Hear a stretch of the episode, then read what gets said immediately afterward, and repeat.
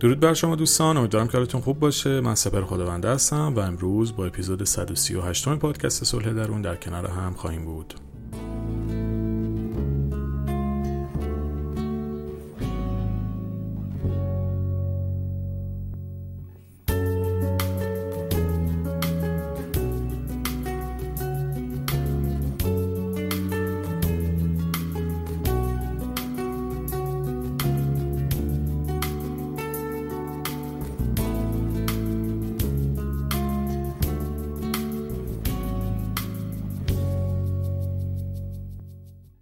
اول از همه تشکر ویژه بکنم ازتون به خاطر استقبال ای که از پادکست یک دقیقه با من کردید.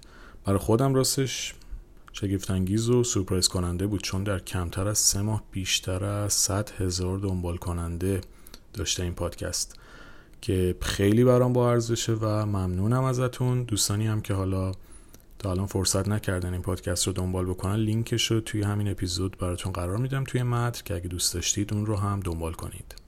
و اما اپیزود 138 م.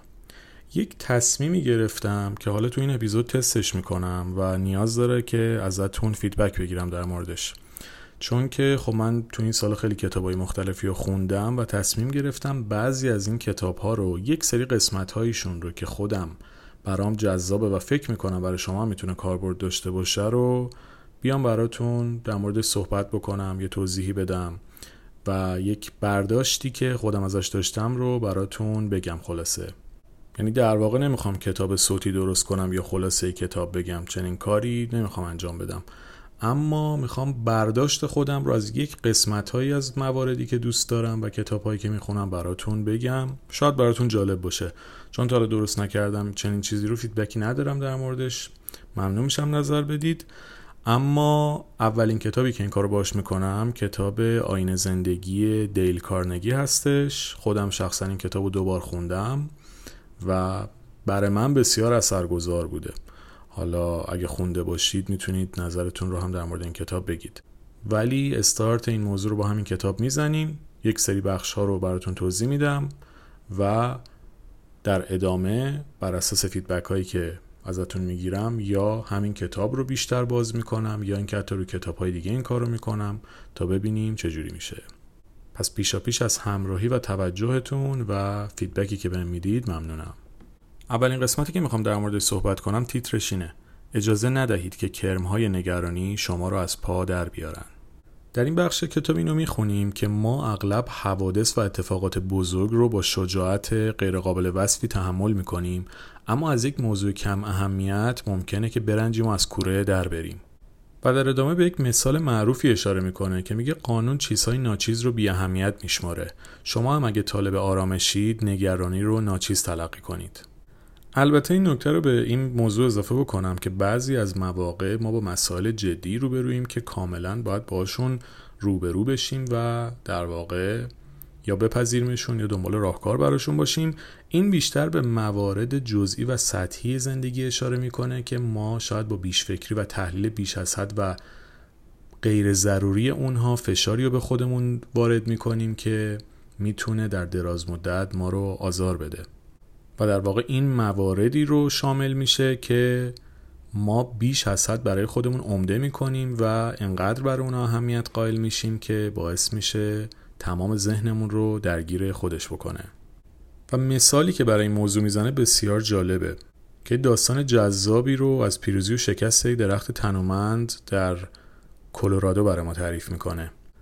و میگه که درخت خیلی بزرگی اونجا بوده که پد زده می‌شده که 400 سال قدمت داره.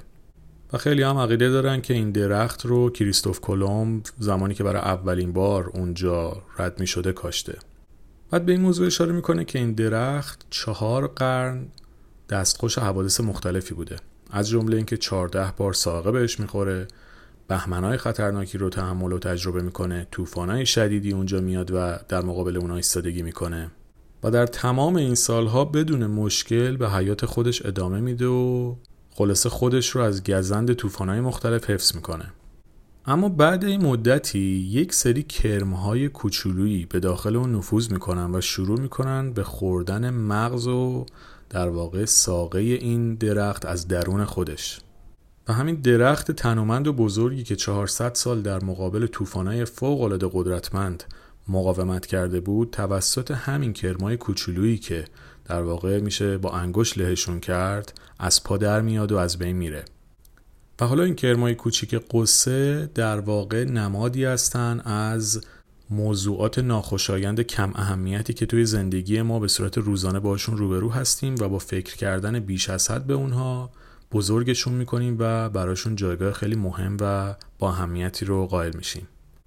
و نتیجه گیری که در پایان این قسمت داریم اینه که هیچ وقت اجازه ندید چیزای کوچیکی که شاید حتی فراموششون کردید و اهمیت و اثری روی زندگیتون ندارن باعث بشن که زندگی شما تباه و خراب بشه. چون یه موقع شما با یه اتفاق مهم یه موضوع جدی یه چیزی درگیر هستید که باید حلش بکنید باید یه جوری راهکاری براش پیدا بکنید. یا حداقل بپذیرید و باش کنار بیاید. اما بعضی از مسائل هستن که واقعا میشه بی تفاوت از کنارشون گذشت. دلخوری های ساده ای که بی تفاوتی می‌تونه حلشون بکنه اما تمرکز روشون می‌تونه آسیب های مختلفی رو به ما بزنه. پس لطفا در مواردی که موضوعی که پیش اومده اثر خاصی رو زندگیتون نداره. موقعی رانندگی حالا یه بحثی پیش اومده یکی چیزی بهتون گفته. خیلی اینجور چیزها رو تحلیل نکنید بررسی نکنید. بهش نپردازید. چون همین کرم های کوچیک می‌تونن از درون ما رو تحت فشار قرار بدن و با مشکلات بیشتری روبرو کنن. در قسمت دیگه ای از کتاب به این موضوع اشاره می‌کنه که چطور از ناسپاسی دیگران نرنجیم. و در وسط این فصل یه سوالی از ما می‌پرسه. اگه شما جون شخصی رو نجات بدین انتظار تشکر و حق شناسی ازش دارین؟ و میگه که شاید چنین باشه. اما یک فردی که وکیل مدافع جنایتکاران آمریکا بوده و الان هم قاضیه حدود 78 نفر فرد محکوم به اعدام رو نجات میده. و حالا شما فکر می‌کنید چند نفر از اونا از این فرد تشکر می‌کنن؟ هیچ کدومشون. و در واقع هیچ یک از این افراد حتی از این کسی که جونشون رو نجات داده تشکری هم نمی‌کنن. در قسمت دیگه می‌خونیم گاهی وقتی موضوع مادیات پیش میاد اصلا امیدی برای سپاسگزاری باقی شاید نمونه. و داستان فردی رو می‌خونیم که صندوقدار بانک بوده و توی یک معامله بازار تمام اون پول از دست میده. از غذایی که از دوستش میاد کمکش می‌کنه و اون پول رو بهش میده و از زندان خلاصه نجاتش میده. اما بعد از این داستان سوال اینه که اون فردی که حالا نجات داده شده تشکری می‌کنه از این دوستش؟ در پاسخ اینطوری می‌خونیم که آره برای لحظه کوتاهی تشکر می‌کنه اما در ادامه همون آدم رو بهش تهمت هم می‌زنه و چهار تا چیز بی ربط هم بهش میگه.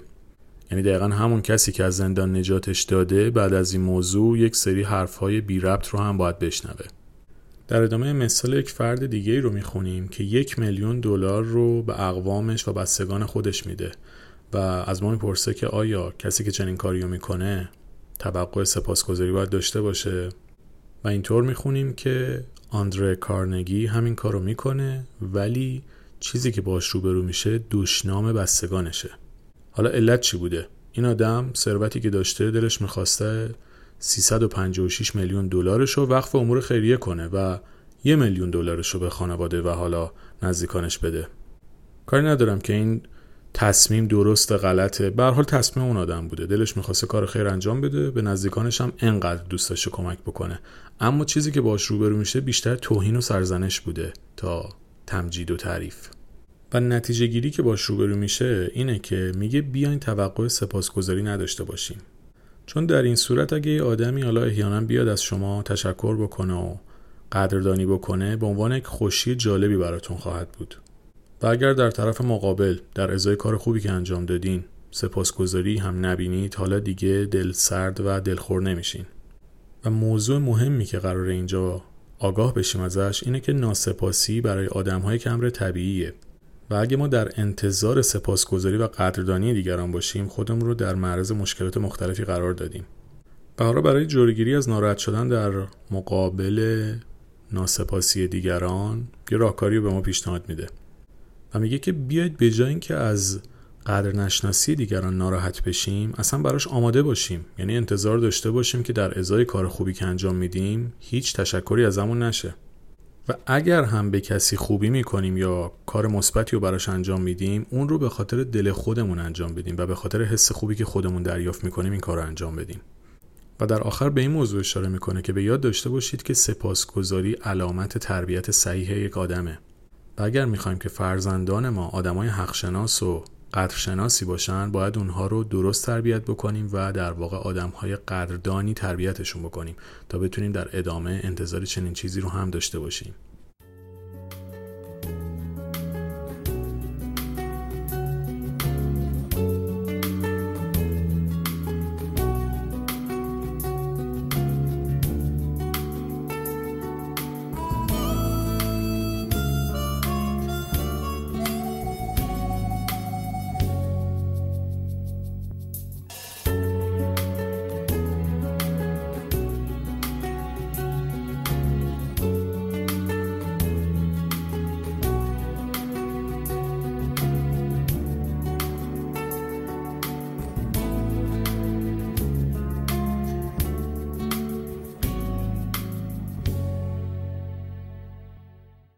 فصل دیگه ای که می‌خوام در موردش صحبت بکنم عنوانش اینه چیزی که علاج نداره رو با مدارا تحمل کنید در یه قسمتی از این فصل داستان مردی رو می‌خونیم که دستش از مچ قطع شده بوده و مسئول آسانسورهای یکی از ادارات نیویورک بوده و وقتی که باش روبرو میشه ازش این سوال رو می‌کنه که آیا برای از دست دادن دست ناراحت و متاسف نیستی؟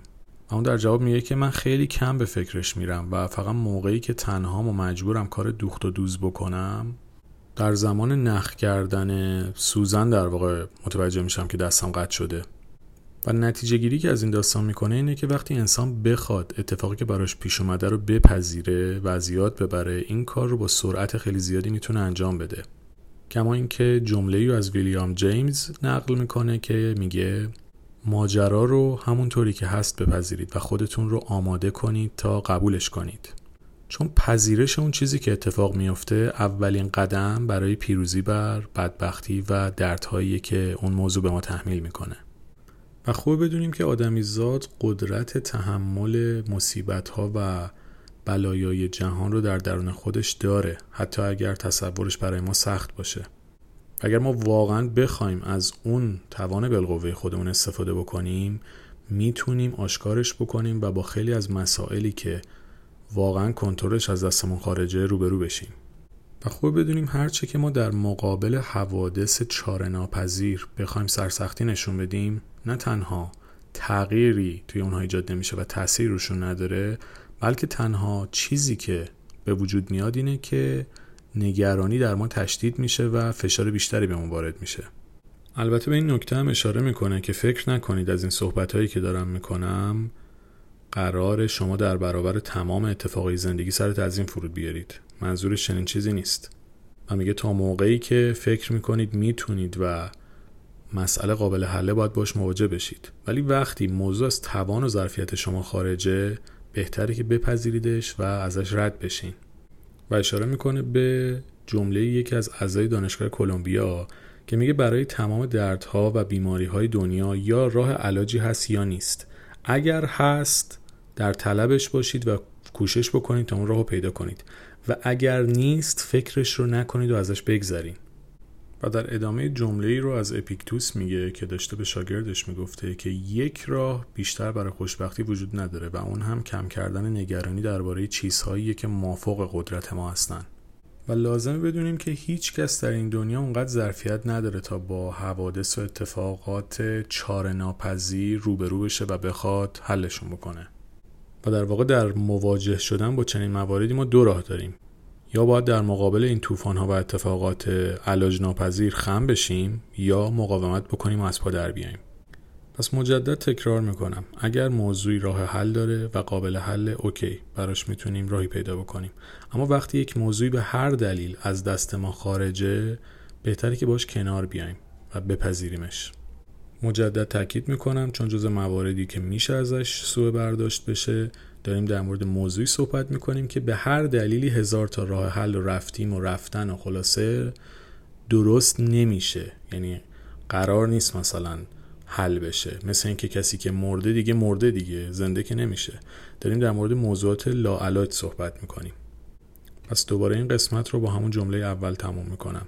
تلاش بکن تا چیزی که علاجی براش نیست با مدارا تحمل کنی. یه فصل دیگه ایشم فکر می‌کنم براتون جالب باشه چون با توجه به بازه سنی دوستانی که پادکست صلح درون رو دنبال می‌کنن می‌دونم که قالب مخاطبا حدود 18 سال تا 34 5 سال هستن حدودن دوستانی که سنشون پایین تر هست هم خوشحالم که در کنار ما هستن و دوستانی هم که سنشون بالاتر هم هست کنار ما هستن. یعنی من از افرادی که 13 ساله هستن شنیدم که پادکست رو دنبال می‌کنن تا دوستانی که حدودا 70 سال و حتی بالاتر هستن. و باعث افتخار منه و خیلی هم خوشحالم از این موضوع.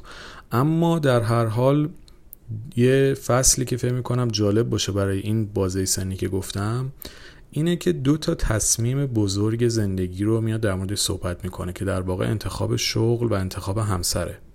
و حالا در زمینه انتخاب شغل مناسب توضیحاتی که در کتاب اومده اینه که یک بار از یک مدیر یک شرکت لاستیک سازی بزرگ سوال می‌کنه که اولین شرط موفقیت در کار چیه؟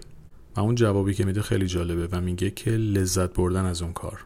و در واقع به این موضوع اشاره می‌کنه که وقتی شما از کاری که انجام می‌دید لذت می‌برید حتی اگه ساعتهای زیادی مشغولش باشید چون براتون یه جوری انگار یه نوع بازی و سرگرمیه نه تنها خستتون شاید نکنه بلکه باعث بشه بیشتر لذت هم ببرید. و جمله ای از ادیسون نقل می‌کنه که میگه هرگز در زندگیم یک روز هم کار نکردم. آن چیزی که من انجام دادم سرگرمی بوده. پس جای تعجب هم نداره که چنین فردی تونسته در طول تاریخ یک چنین موفقیت بزرگی رو هم کسب بکنه چون نگرشی که داره به کار اینه که در واقع لذت و تفریح و سرگرمیشه پس خوبه به این موضوع اشاره کنیم که شاید یکی از بزرگترین مشکلاتی که بسیاری از آدم باش دست و پنجه نرم می‌کنن اینه که اصلا نمی‌دونن در جستجوی چه کاری باید باشن. چون پیدا کردن کار مناسب حتی روی سلامتی ما هم اثر مثبت داره. و وقتی ما در زمینه فعالیت می‌کنیم که خوشحالمون نمی‌کنه حس خوبی به نمیده و به طور کلی رضایتی رو در ما ایجاد نمی‌کنه. به همون نسبت انگار داریم وقت و عمر خودمون رو هم هدر میدیم. و در ادامه به موضوع جالبه اشاره می‌کنه و میگه که شاید براتون عجیب باشه در کتابی که در مورد نگرانی هست چرا دارم در مورد چنین موضوعی صحبت می‌کنم. و جوابی که میده اینه که اگه بدونید کارهایی که ما از اونها منزجریم چقدر نگرانی و تأسف و پشیمونی برامون به بار میارن حتما قبول می‌کنیم که این کار و این فصل اصلا عجیب نیست. چون وقتی آدم در شغل نامناسبی داره فعالیت می‌کنه نه تنها اون پیشرفتی که باید رو نمی‌کنه بلکه روزهای زندگیش هم خیلی خسته کننده و کسالت بار براش طی میشه و شاید حتی باعث ایجاد تنش و نگرانی های مختلفی هم درش بشه. حالا یه موقع است واقعا بعضی از دوستان به خاطر شرایط زندگیشون واقعا قدرت انتخابی ندارن و مجبورن یک مسیر رو ادامه بدن. با توجه به شرایط جامعه کاملا این موضوع قابل درکه و هیچ کامنتی هم نمیشه روش داد. اما واقعا اگر این فرصت و این امکان رو دارید اگر سن و شرایطتون جوریه که هنوز وارد کار جدی نشدید یا حالا به هر دلیل قدرت تغییر رو دارید وارد مسیری بشید که بهتون احساس خوبی میده. چون شغل شما در واقع میشه بخش اصلی زندگیتون تا سالهای اصلی که ما انرژی داریم. پس لطفا به این موضوع توجه بکنید چون روی سطح نگرانی ما همین موضوع اثر بسیار زیادی می‌تونه داشته باشه. و انتخابی بکنید که واقعا می‌تونه بهتون کمک بکنه.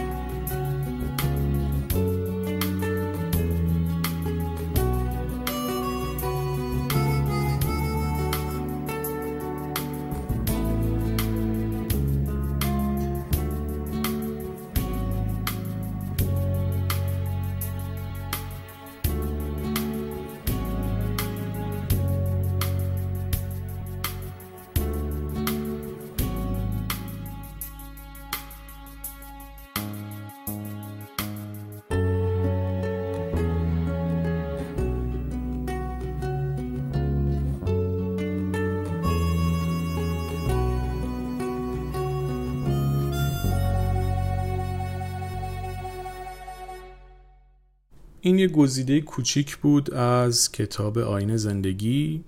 سعی کردم یکم حالت داستانوار و خلاصه طور داشته باشه. ببینید که به چه صورتیه. این کتاب رو خیلی میشه روش کار کرد خیلی میشه روش مانور داد میشه فصلهای بیشتری رو ازش توضیح داد. ولی چون تجربه اول من بوده سعی کردم هم کوتاه باشه هم مختصر مفید باشه. یه جوری باشه که حوصله داشته باشید تا آخرش گوش بکنید و به هم فیدبکی بدید که آیا دوست دارید چنین کاری انجام بشه یا نه. البته که سعی کردم با یه کتاب به نسبت ساده تری هم شروع بکنم و بعضی از مثالا رو حتی تو اپیزود قبلی هم در موردشون صحبت کرده بودم و مسلما در ادامه سراغ کتاب های تخصصی تر و سنگین تری هم خواهیم رفت تا بتونید یک برداشت بهتری از مطالب کاربردی که می‌تونه توی زندگی روزمره به دردتون بخوره داشته باشید. بازم مرسی از محبت و همراهیتون و انرژی فوقلادتون به حضورتون به بودنتون افتخار می‌کنم. منتظر فیدبکاتون هستم و امیدوارم که مثل همیشه دلتون شاد و لبتون خندون باشه. مرسی.